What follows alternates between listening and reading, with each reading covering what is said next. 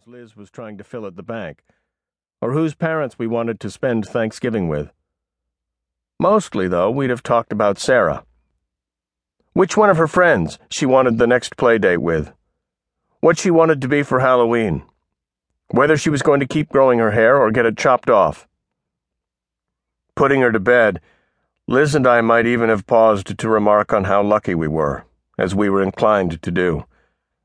But at no point would we have considered the possibility that we'd dodged a bullet that day, that we'd come this close to our lives veering permanently off course. That's the kind of thing you see only in hindsight.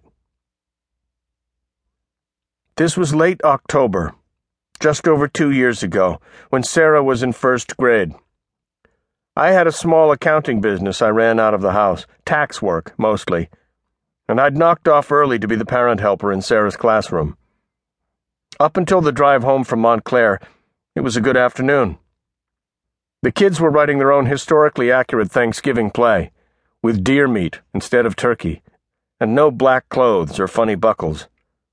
I got to help with the script. "Do not be confused, sir. We are pilgrims, not Puritans," and painting the backdrop. At the end of the day, there was a birthday party outside. The weather was warm for fall. Kids shedding hoodies, kicking up leaves, the sun almost white against a deep blue sky. And though it was Thursday, I remember it feeling like Friday. The birthday girl had brought a box of chocolate cupcakes the size of softballs. Sarah offered me a bite of hers, very polite in front of her teacher, and looked relieved when I said no thanks.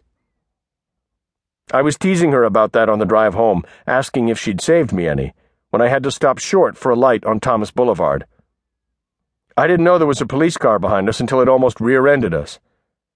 In the mirror, I could see the officer back there cursing me. I shook my head. "What are you going to do?" I thought. "Write me a ticket for not running the light?" What he ended up doing was backing up and going around us, as if the law didn't apply to him. No flashing lights, no siren, no nothing. He ran the light because he could, because who was going to stop him? As he passed us, he shot me a look. The look was what did it.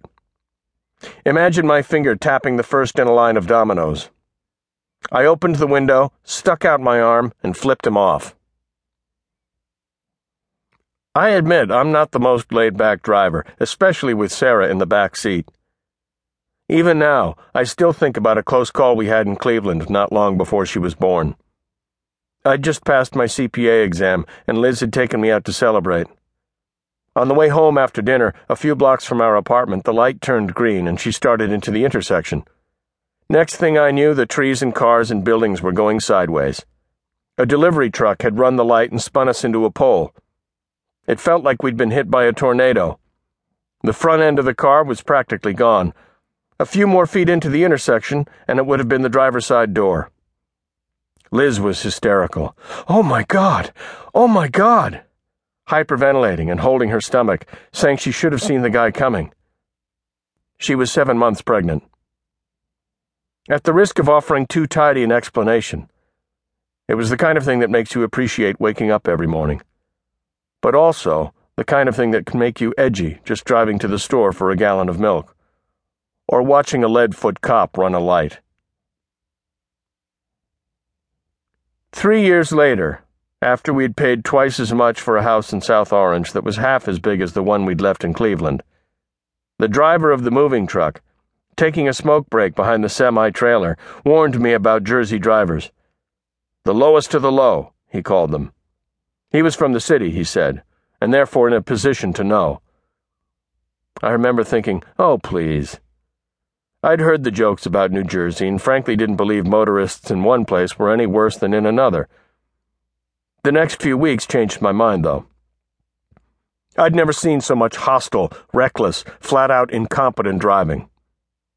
Running the gauntlet to and from Sarah's school, 25 minutes each way, twice a day, part of the price we paid to send her to a crunchy private school, I'd pass the time tallying infractions and coming up with theories to explain it all. Maybe New Jersey, with its sky-high taxes and neglected roads, simply had more pissed-off drivers than other states.